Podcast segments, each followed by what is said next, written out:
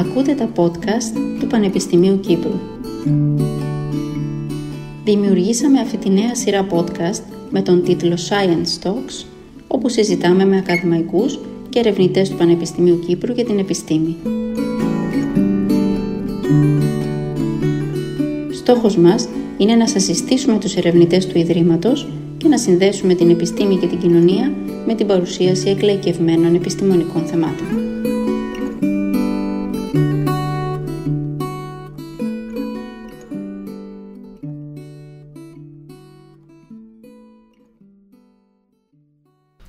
Γεια σας! Είμαι η Μαρίζα Λαμπύρη και ακούτε το podcast Science Talks του Πανεπιστημίου Κύπρου. Σήμερα έχουμε μαζί μας την αναπληρώτρια καθηγήτρια Σταυρούλα Κωνσταντίνου, με την οποία θα μιλήσουμε για το Βυζάντιο. Η κυρία Κωνσταντίνου έκανε τις βασικές της σπουδές στο Πανεπιστήμιο Κύπρου, στο τμήμα Βυζαντινών και Νεοελληνικών Σπουδών και μεταπτυχιακές σπουδές στο Freie Universität του Βερολίνου και στο Cambridge University. Είναι μέλος του Ευρωπαϊκού Πολιτιστικού Κοινοβουλίου και συντονίστρια των ερευνητικών προγραμμάτων «Γαλακτοφόρη μαστή, μητρότητα και θυλασμός» από τους ελληνιστικούς στους πρώιμους βυζαντινούς χρόνους και «Τύποι αφηγήσεων σε συλλογές προς μια θεωρία της αρχαίας και βυζαντινής σύντομης διοίκησης», τα οποία χρηματοδοτούνται από το Ευρωπαϊκό Ταμείο Περιφερειακής Ανάπτυξης και την Κυπριακή Δημοκρατία μέσω του Ιδρύματος Έρευνας και Καινοτομίας.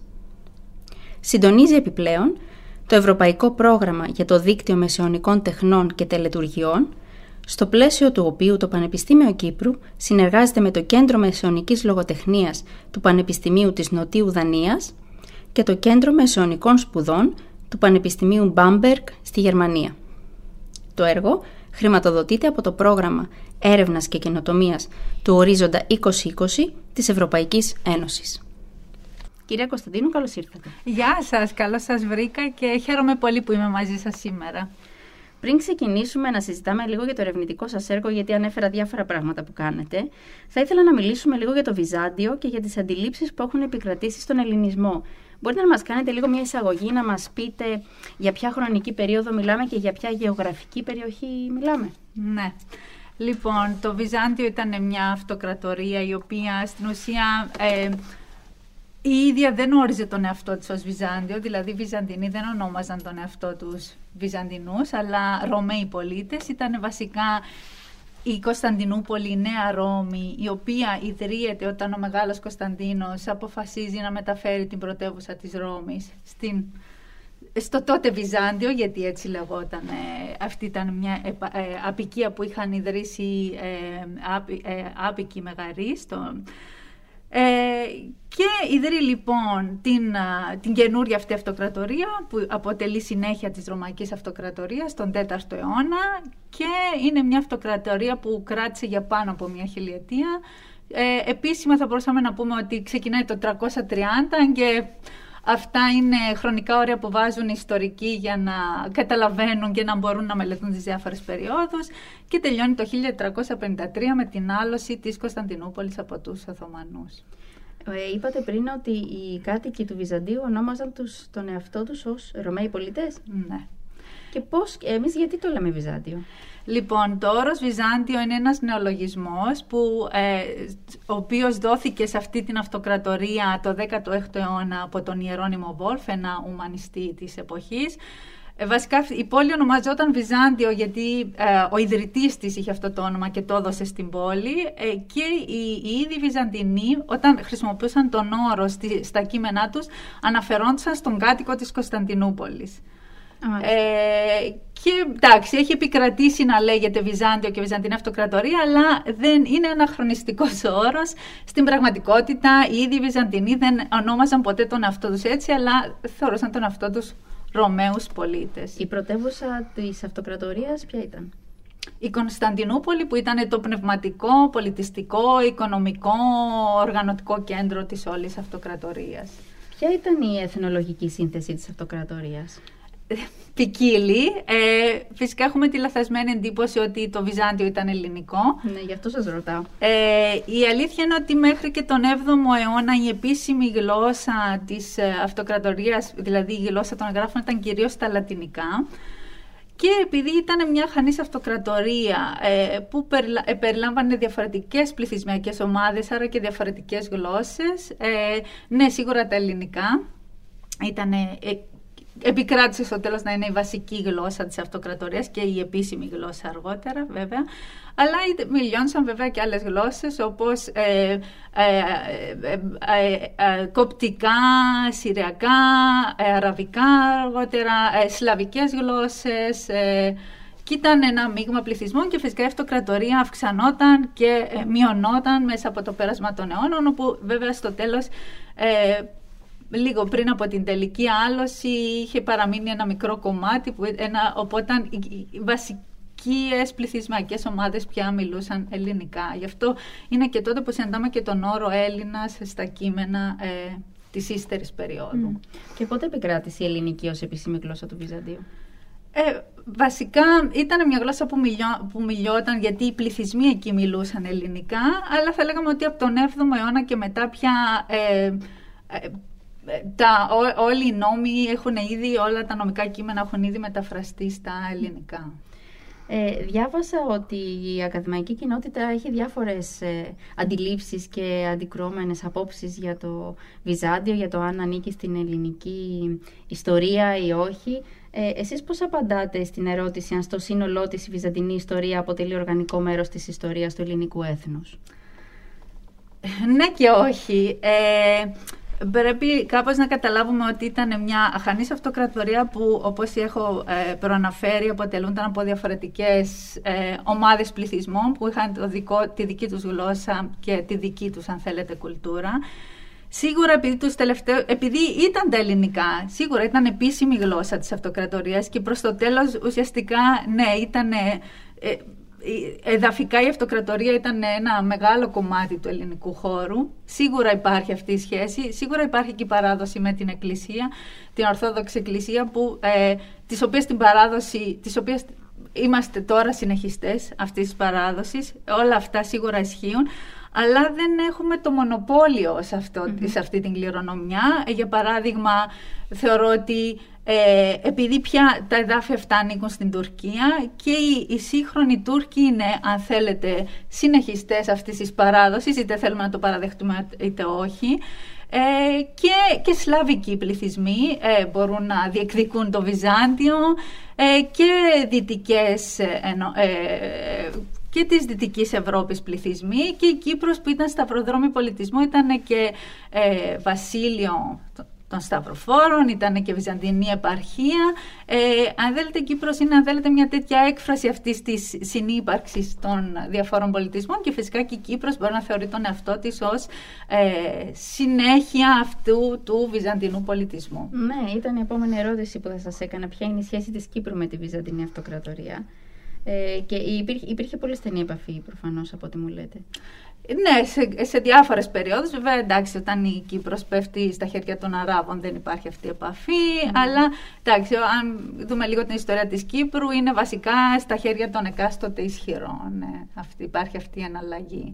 Αλλά σίγουρα, λόγω και της, ε, της ε, θρησκείας, η παράδοση, τα, είναι, οι σχέσεις ήταν πολύ έντονες σε διάφορες ε, περιόδους, γιατί ήταν ακριβώς ε, Κύπροι οι οποίοι πήγαιναν στο Βυζάντιο, στην Κωνσταντινούπολη για να σπουδάσουν εκεί, να κάνουν εκεί καριέρα. Ε, χαρακτηριστική περίπτωση ο Πατριάρχης Γρηγόριος Κύπριος, για παράδειγμα. Ήθελα να σας ρωτήσω, μου είπατε πριν ότι ε, η Κωνσταντινούπολη ήταν το κέντρο, το πολιτισμικό κέντρο της αυτοκρατορίας. Σώζονται κείμενα σήμερα και τι είδους κείμενα συναντάμε, ε, λογοτεχνικά θέλω να πω κείμενα από εκείνη την περίοδο και τι τέχνες επικρατούσαν τότε στο, στην αυτοκρατορία; Ε, σώζονται άπειρα κείμενα, ε, σε αντίθεση δηλαδή με τον αρχαιοελληνικό πολιτισμό που ό,τι σώζεται από την αρχαιοελληνική γραμματεία σώζεται γιατί οι Βυζαντινοί θεώρησαν ότι άξιζε να διασώσουν αυτή τη, τη λογοτεχνία, είτε είναι λογοτεχνία, είτε είναι φιλοσοφία, είτε άλλου τύπου κείμενα, δράμα, έπος. Ε, Λοιπόν, σε αντίθεση με, την αρχαιολογική γραμματεία, η, η βυζαντινή λογοτεχνία στο σύνολό της διασώζεται και μάλιστα διαθέτουμε και τα αυτόγραφα χειρόγραφα κάποιων συγγραφέων, όπως είναι ο Μιχαήλο Ψελός. Έχουμε το χειρόγραφο στο οποίο έγραψε το ίδιο του, την ίδια του τη χρονογραφία. Ε, μιλάμε για ε, πάρα πολλά κείμενα τα οποία ακόμα ψάχνουν για τους φιλολόγους που θα τα ανασύρουν από, τα, από τις βιβλιοθήκες όπου σώζονται τα χειρόγραφα αυτά, τα οποία είναι στις βιβλιοθήκες του κόσμου διασκορπισμένα ε, για, να, ε, για να φτιάξουν προσιτές εκδόσεις σε ένα σύγχρονο κοινό.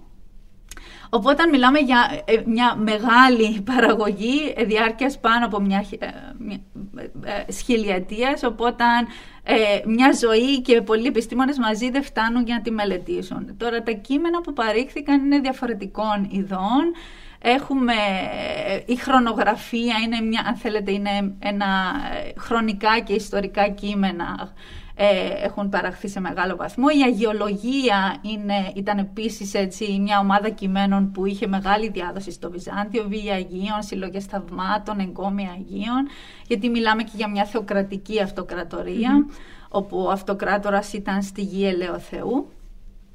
Έχουμε επίσης επιστολογραφία, μας σώζεται μεγάλο σώμα επιστολών από πολύ σημαντικούς λόγιους ε, και πατέρες της Εκκλησίας, ε, δηλαδή θεολογικούς συγγραφείς και αυ, αυτοκράτορες, οι οποίοι ήταν ήδη λόγοι. Έχουμε δράμα δεν, δεν παράγεται στο Βυζάντιο. Γιατί; Ε, αυτό είναι ένα θέμα που έχει, με το οποίο έχουν ασχοληθεί οι μελετητές. Μάλιστα ε, το μοναδικό έτσι, δραματικό έργο που γράφτηκε ο Χριστός Πάσχων που υπάρχει και μια θεωρία ότι γράφτηκε στην Κύπρο. Έχει να κάνει με την επίδραση με τη Δύση, γιατί στη Δύση υπήρχαν τα λειτουργικά δράματα, δηλαδή υπήρχαν ε, δραματοποιημένα επεισόδια από τη βίβλο, από τη ζωή του Χριστού. Ε, στο Βυζάντιο δεν, ε, δεν έχουμε τέτοια κείμενα, ούτε το αρχαιοελληνικό δράμα, γιατί πρώτον οι, οι Βυζαντινοί ήθελαν να... Από τη μια ήταν φανατικοί λάτρεις της αρχαιοελληνικής παράδοσης και συνεχιστές και μιμητές της. Απ' την άλλη όμως ήθελαν να, να κάνουν τη διάκριση μεταξύ μη χριστιανικής παιδείας ναι. και χριστιανικής. Οπότε, ε, και επειδή το δράμα είχε να κάνει με λατρευτικές τελετές μιας μη χριστιανικής θρησκείας, ας το πούμε έτσι.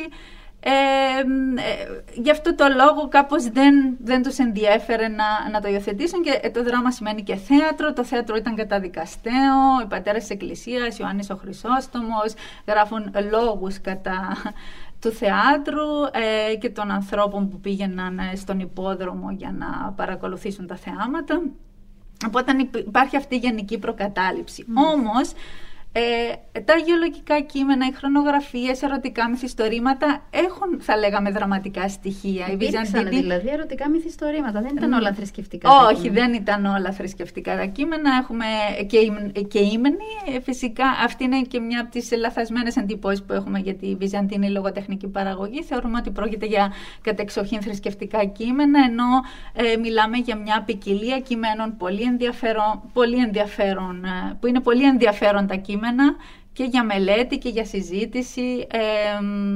ναι, δυστυχώς υπάρχει αυτή η λαθασμένη εντύπωση την οποία κάπως πρέπει να εγκαταλείψουμε. Απ' την άλλη δεν βοηθάει και το εκπαιδευτικό σύστημα γι' αυτό, επειδή τα παιδιά στο σχολείο διδάσκονται κάποια ε, σημαντικά έργα της αρχαιολινικής γραμματείας και ναι. μετά πάμε στη σύγχρονη ε, ελληνική λογοτεχνία και υπάρχει ένα κενό ενδιάμεσα. Ναι. Κάνουμε, τα παιδιά κάνουν λίγη βυζαντινή ιστορία, δεν ξέρω την περίοδο των Κομνηνών, 12ο αιώνα, δεν θυμάμαι τι ακριβώς κάνουν στο σχολείο, αλλά σίγουρα βυζαντινή λογοτεχνία. ναι. Ε, βυζαντινή λογοτεχνία δεν, ε, δεν διδάσκονταν στο ναι. σχολείο, γι' αυτό και εγώ όταν έφτασα στο πανεπιστήμιο δεν, ε, μου ήταν κάτι, ήταν μια έννοια για την οποία δεν μπορούσα να φανταστώ τίποτα. Δεν ήξερα ότι υπήρχε βυζαντινή ναι. λογοτεχνία, όμως υπάρχει, είναι εκεί και είναι πολύ πλούσια. Είναι ένα ευρύ πεδίο για μελέτη. Και υπάρχουν και κυπριακά κείμενα που είναι ερωτικά ποίηματα της εποχής εκείνης; Που έχουν ε, παραχθεί στην Κύπρο ενώ την περίοδο... Αγιολογικά κείμενα έχουν παραχθεί στην Κύπρο. Μεταγενέστερα έχουμε τις ρήμες της αγάπης. Δεν είναι πια Βυζάντιο που είναι ε, ερωτικά κείμενα. Τώρα αυτό το δραματικό έργο, ο Χριστός Πάσχων, υπάρχει θεωρεί ότι παράχθηκε στην Κύπρο, αλλά ε, δεν είμαστε σίγουροι. Εντάξει, έχουμε μετά τους χρονογράφους, mm-hmm. όπου εντάξει, ο Λεόντος Μαχεράς έχει και στοιχεία που έχουν να κάνουν με τον έρωτα ε, και θα μπορούσε ε, ένα κομμάτι του χρονικού κάποιος να το προσεγγίσει από αυτή την οπτική γωνία, ότι έχει στοιχεία μυθιστορήματος. Ε, ναι, αλλά είναι τόσα πολλά τα κείμενα και τόσες, έχουν τόση ποικιλία ε, που κανείς δεν μπορεί ακριβώς και να τα περιγράψει. Και εγώ τώρα που προσπαθώ να πω λίγο την αδικό τη Βυζαντινή λογοτεχνία, είναι τόσα πολλά που θα μπορούσε κανείς να πει και δεν ξέρει και από πού να αρχίσει. Αυτά τα ποίηματα είχαν μελοποιηθεί κιόλας. Ε, η μουσική δεν ήταν καθόλου ερωτική. Ε, θρησκευτική ύμνη είχαν μελοποιηθεί. Θρησκευτική. Ναι, έχουμε την... Άρα όλα περιστρέφονται γύρω από τη θρησκεία, ακόμα και, και στην αρχαιότητα όμως το ίδιο δεν ήταν. Δηλαδή πώς αναπτύσσεται το δράμα, είναι λατρευτικές τελετές προς τιμή του Θεού Διόνυσου. Ναι, η θρησκεία είναι ένα κοινωνικό φαινόμενο και αν θέλετε είναι πηγή για την παραγωγή. Ε, ναι, και γι' αυτό το δίκτυο που αναφέρατε πριν για τις ε, ε, ε δίκτυο μεσαιωνικών τελετών και τελετουργιών. Ναι, πείτε μας λίγο ε, αυτό το δίκτυο. Τεχνών και τελετών. Ε, πώς, ε, πότε προέκυψε κιόλας αυτή η ερευνητική μονάδα για τις μεσαιωνικές τέχνες είναι, και τελετουργίες. Είναι πολύ πρόσφατη. Τον περασμένο Δεκέμβρη εγκρίθηκε αυτή η πρόταση και αφορμή για αυτήν ήταν ε, η έγκριση ενός ευρωπαϊκού, μιας πρότασης που υποβλήθηκε στον ορίζοντα 2020 της Ευρωπαϊκής Ένωσης, η οποία ήταν Και η ιδέα είναι αυτή, ότι βασικά μέσα από τις τελετουργίες, είτε είναι θρησκευτικές, είτε είναι τελετουργίες στο παλάτι, η, η, η Βυζαντινή Αυτοκρατορία ήταν κατεξοχήν τελετουργική σε όλα τις τα επίπεδα. Ε, ακόμα και στον πόλεμο, το πώς θα πήγαινε ο αυτοκράτορας στον πόλεμο, ε, αυτό ήταν ένα τελετουργικό. Ε, η ιδέα μέσα από αυτό είναι ότι ε, μελετώντας το, το βυζαντινό πολιτισμό αυτά τα τελευταία χρόνια παρατήρησε ότι όποιο, όποια έκφανση της τέχνης ήθελες να μελετήσεις πρέπει να τη δεις σε σχέση με κάποια τελετουργία. Αν ήταν η βή των Αγίων είχε να κάνει με την, με την τελετουργία ή στο μοναστήρι την ώρα που οι μοναχοί έτρωγαν το δείπνο τους και κάποιος τους διάβαζε ήταν το τελετουργικό να τους διαβάσει ένα, ένα βίο ή κατά τη διάρκεια της λειτουργίας, η παραγωγή εικόνων, η αρχιτεκτονική, ε, το σπαθί του αυτοκράτορα που είναι διακοσμημένο, είναι ένα αντικείμενο τέχνης. Όλα αυτά ήταν βασικά έργα που ε, ήταν αποτελέσματα ε, τέτοιων τελετουργιών. Ήταν για να γίνει μια ένα τελετουργικό να, να γίνει σωστά, να έχει την επίδραση που θα έπρεπε να έχει στο κοινό του. Ε, οπότε έτσι γεννήθηκε η ιδέα και ε, σκεφτήκαμε ότι σε αυτό χωράνε και πάρα πολλά, δηλαδή μπορούν συνάδελφοι από διαφορετικά αντικείμενα να συνεργαστούν. Βασικά είναι μια μονάδα που δίνει την ευκαιρία σε όλες τις ανθρωπιστικές σπουδές να εμπλακούν ε, ακόμα και σύγχρονες γιατί μελετάει και τις επιδράσεις, τις σύγχρονες επιδράσεις ναι. πια του Βυζαντίου ε, στο σύγχρονο πολιτισμό, οπότε ναι, ιστορικοί, ιστορικοί τέχνης, φιλόλογοι ε, ε, μπορούν να, να, να συνεργαστούν, αρχαιολόγοι βέβαια, ε, ξεχνάω κάποιες κατηγορίες, αλλά αναφέρομαι σε όλες τις ανθρωπιστικές σπουδές. Ε, ήθελα να σας ρωτήσω, σήμερα βλέπουμε ε, τα, τα αποτυπώματα, αν θέλετε, της Βυζαντινής Αυτοκρατορίας. Δηλαδή βλέπουμε στις χώρες που, είχαν, που ανήκαν τότε στο, στη Βυζαντινή Αυτοκρατορία, βλέπουμε κάποια στοιχεία είτε από τις τελετουργίες που αναφέρατε, που προφανώς ήταν πολύ έντονο στοιχείο, ή στην αρχιτεκτονική, ή στη μουσική, ή στα κείμενα. Βλέπουμε επιρροές της Βυζαντινής Αυτοκρατορίας να έχουν επιβιώσει μέχρι σήμερα; Ναι, Σίγουρα, σε πάρα πολλά μέρη, ακόμα και σε σκανδιναβικές χώρες υπάρχουν τέτοιες επιρροές. Ναι, και είναι, είναι πολλά τα παραδείγματα. Πείτε μας ένα έτσι που δεν το ξέρει κανείς, ένα λίγο απίθανο παράδειγμα. Ε, ναι, κάποια εκκλησία ας πούμε του 19ου αιώνα στην Νορβηγία ε, μπορεί να έχει βυζαντινό ρυθμό ε, ή βυζαντινά στοιχεία γιατί εκεί ε, λόγω και, και στην ε, Φιλανδία το ίδιο λόγω και της επαφής με τη Ρωσία, στη Φιλανδία. Ναι, λόγω της Ορθοδοξίας. Ναι, δηλαδή. ναι, ναι. Στη Φιλανδία κυρίως αυτό είναι πιο έντονο. Πολύ ενδιαφέρον. Αλλά υπάρχουν αρκετοί Ορθόδοξοι σε αυτές τις χώρες σήμερα. Ναι. Ε, εκτός από τη διεύθυνση αυτής της μονάδας που μιλάμε τώρα, ασχολείστε ερευνητικά και με το θέμα του θυλασμού και της μητρότητας στους πρώιμους βυζαντινούς χρόνους. Ένα πολύ πρωτότυπο θέμα. Θέλετε να μας πείτε λίγα λόγια για το πώς γεννήθηκε αυτή η ιδέα και Πού, πού θέλετε να οδηγηθεί αυτή η προσπάθεια, αυτή η έρευνα; Ε, ναι, αυτή η ιδέα ξεκίνησε με, με τη συνεργάτη μου την Ασπασία Σκουρμούνη Σταυρινού, η οποία ενδιαφερόταν και αυτή για ζητήματα φύλου και ήταν τότε που μόλις είχε και αυτή γεννήσει ε, και συζητάγαμε το θέμα του θυλασμού και κατά πόσο στην Κύπρο οι, οι μαμάδες ε, είναι καταπιεσμένες γιατί δεν μπορούν να θυλάσουν δημόσια ή ε, γιατί θα ήθελαν να θυλάσουν αλλά το κοινωνικό τους περιβάλλον δεν τους το επιτρέπει ε, γιατί για να θυλάσεις σημαίνει ότι πρέπει να έχεις χρόνο από την εργασία σου και όλα αυτά που τα ναι. ξέρετε. Οπότε ε, μετά σκεφτήκαμε ότι είναι και ένα θέμα που δεν έχει βιβλιογραφικά ναι, μελετηθεί ακριβώς. Ναι.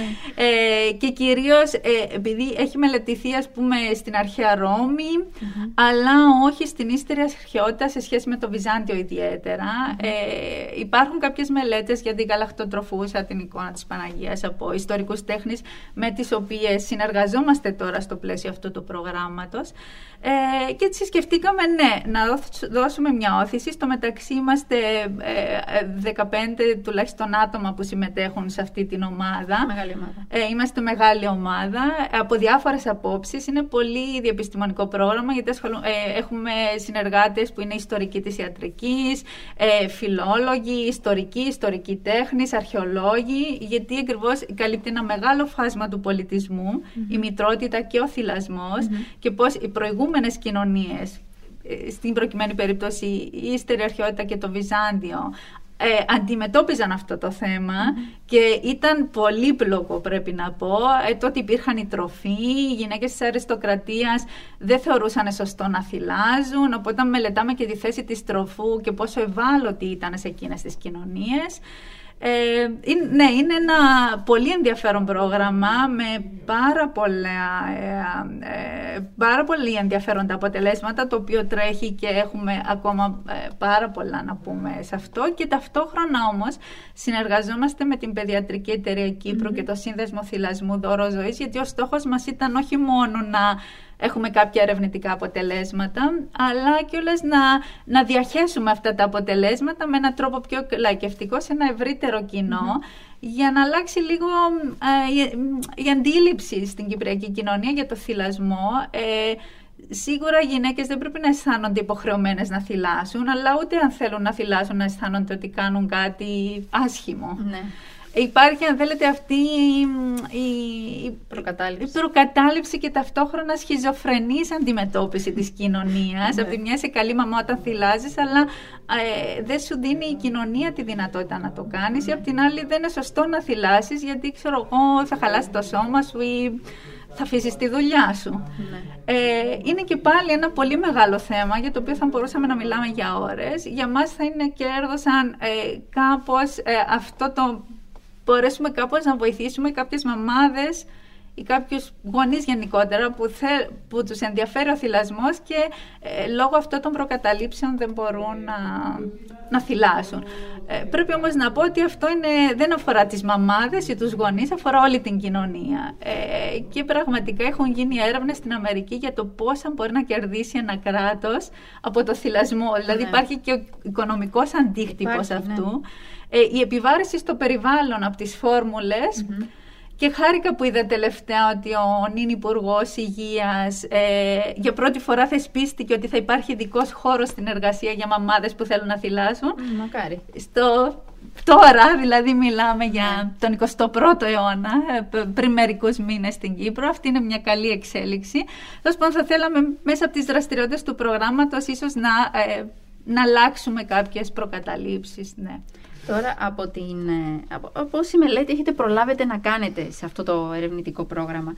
Πείτε μας λίγο ποια ήταν η, η ιδέα για τις ε, γυναίκες που θύλαζαν στο Βυζάντιο και σήμερα πώς βλέπετε να έχει αλλάξει αυτό; Οι γυναίκες της αριστοκρατίας δεν θεωρούσαν σωστό να θυλάζουν. Γιατί; Για πάρα πολλούς λόγους. Για, πρώτον γιατί θα ήθελαν, ε, επειδή ήταν ε, υψηλή θνησιμότητα, άρα προκειμέ, ήταν τρόπος πρόληψης ο θυλασμός.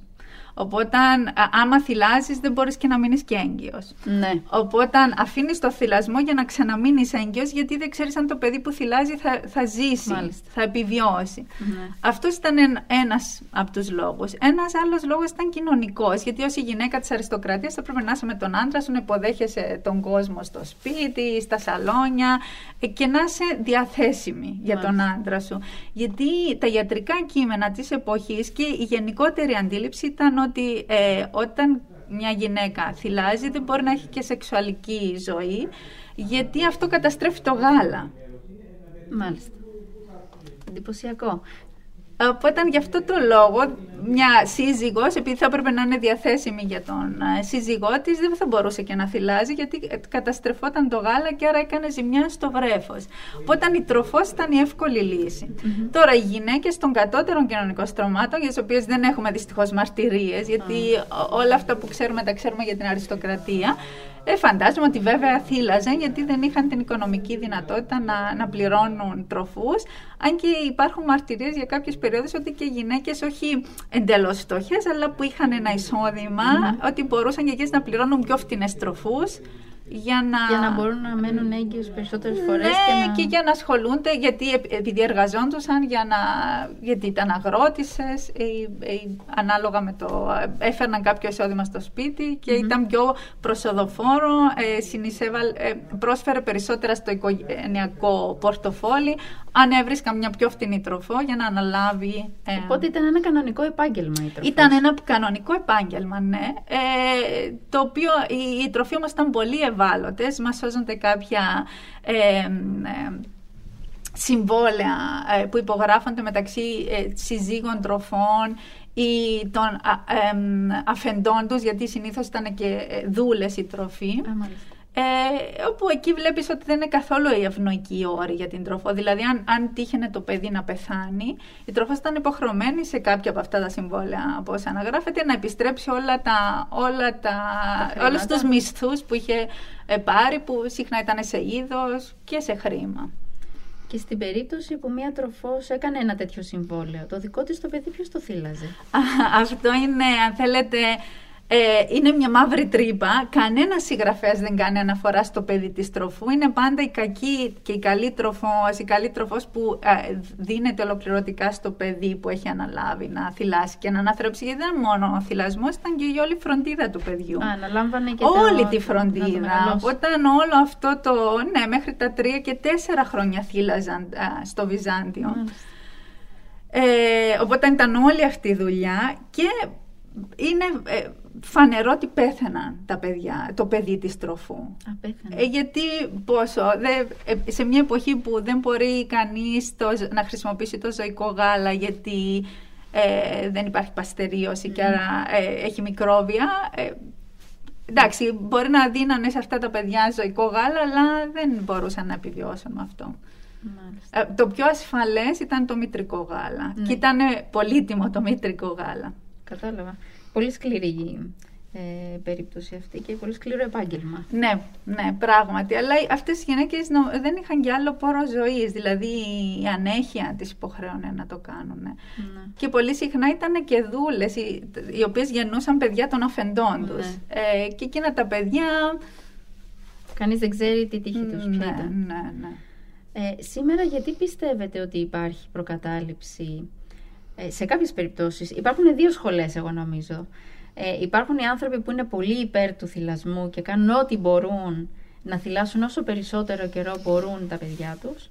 Και υπάρχουν και οι γυναίκες που θεωρούν ότι όπως είπατε πριν θα χαλάσει το σώμα τους ή ότι δεν είναι απαραίτητο ή ότι δεν έχουν γάλα ή ότι είναι κάτι πάρα πολύ δύσκολο να κάνουν κτλ. Πώς έχουμε φτάσει σε αυτό το σημείο να θεωρούμε ότι το θυλάσμα κάτι τόσο πολύπλοκο; Α, είναι, είναι και το ερώτημα πολύ μεγάλο. Ε, βασικά, το ζήτημα, επειδή ήταν, ε, ήταν αυτή η προϊστορία με την τροφό μέχρι ακριβώς την ε, εφεύρεση της φόρμουλας και ναι, με το παστηρωμένο γά- γάλα που λύνονται πολλά προβλήματα. Ε, και τότε, ναι, επειδή το αναλάβαναν αυτό τροφή, ε, κάπως είχε ε, το ζήτημα. Μετά όμως, με τη, σταματάει και η καταπίεση των τροφών, εξαφανίζεται αυτό το επάγγελμα με τη φόρμουλα. Και η φόρμουλα, αν θέλετε, έδωσε μια λύση στις γυναίκες και ήταν και απελευθερωτική. Οι φεμινίστρες δηλαδή είπανε, ωραία, επιτέλους μπορούμε να κάνουμε αυτό που θέλουμε χωρίς να είμαστε δέσμιες του σπιτιού και της οικογένειας. Ήταν μια μορφής απελευθέρωσης για τις γυναίκες που με το θυλασμό υποχρεωτικά έπρεπε να μείνουν στο σπίτι, ναι. γιατί δεν μπορείς να εργάζεσαι και να θυλάζεις ταυτόχρονα. Είναι, είναι δύσκολο αυτό, είναι καμιά φορά κατόρθωτο.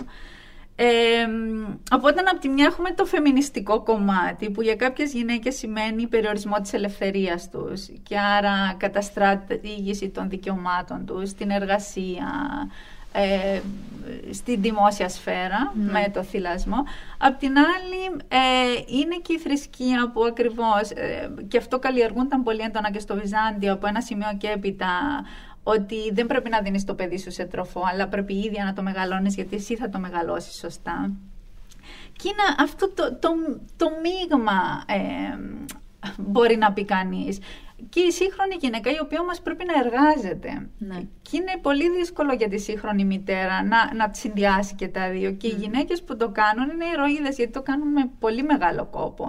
Να εργάζεσαι ταυτόχρονα και να θυλάζεις σε ένα περιβάλλον που ε, δεν σου επιτρέπει ε, ο προϊστάμενός σου να, να, να, πάρεις, να κάνεις ένα διάλειμμα για να πας να ναι. αφαιρέσεις το γάλα ή να πας στο σπίτι να θυλάζεις, ο χώρος που έχεις είναι η τουαλέτα, δηλαδή είναι όλα αποτρεπτικά. Ναι. Ε, και φυσικά έχει να κάνει, αν θέλουμε να μιλήσουμε και λίγο με το δημόσιο, για το δημόσιο θυλασμό, είναι και μια έκθεση του γυναικείου σώματος που είναι περίεργο αυτό γιατί δεν μας ενοχλούν άλλες ε, μορφές γύμνιας ε, και μας ενοχλεί αυτό που έτσι κι αλλιώς δεν βλέπει κανείς και τίποτα.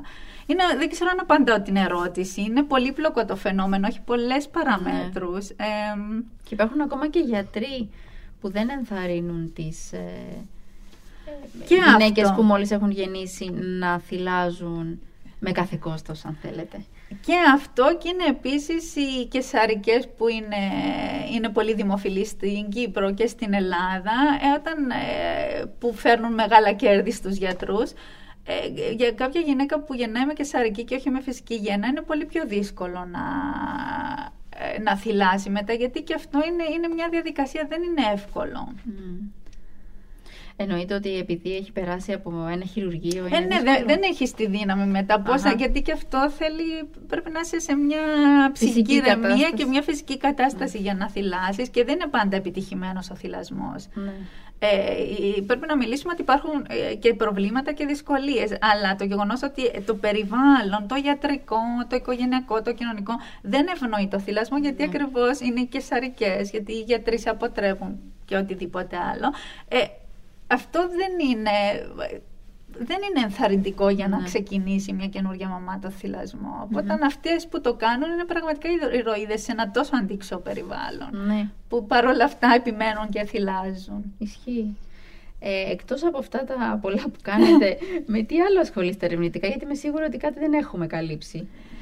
Ναι, είναι ε, εντάξει, εκτός από αυτό το δίκτυο για τις μεσαιωνικές τέχνες και τελετουργίε που μόλις ξεκίνησε, ξεκίνησε 1η Ιανουαρίου και είναι πολύ φρέσκο και θα έχουμε και την τελετή έναρξη των εργασιών του 11 και 12 Φεβρουαρίου, διαδικτυακά. Διαδικτυακά, ναι. ε, ε, ναι, οπότε αυτό είναι πολύ φρέσκο και πολύ ενέργεια πέφτει σε αυτό.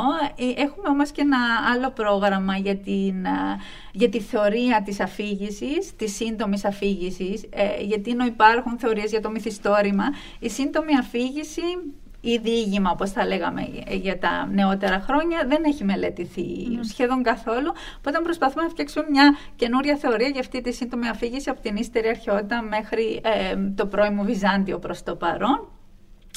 Και εντάξει, έχω τις φοιτήτρες και τους φοιτητές μου, τα μαθήματα, καινούργια μαθήματα αυτό το εξάμεινο. Ε, ε, δεν έχω να παραπονεθώ.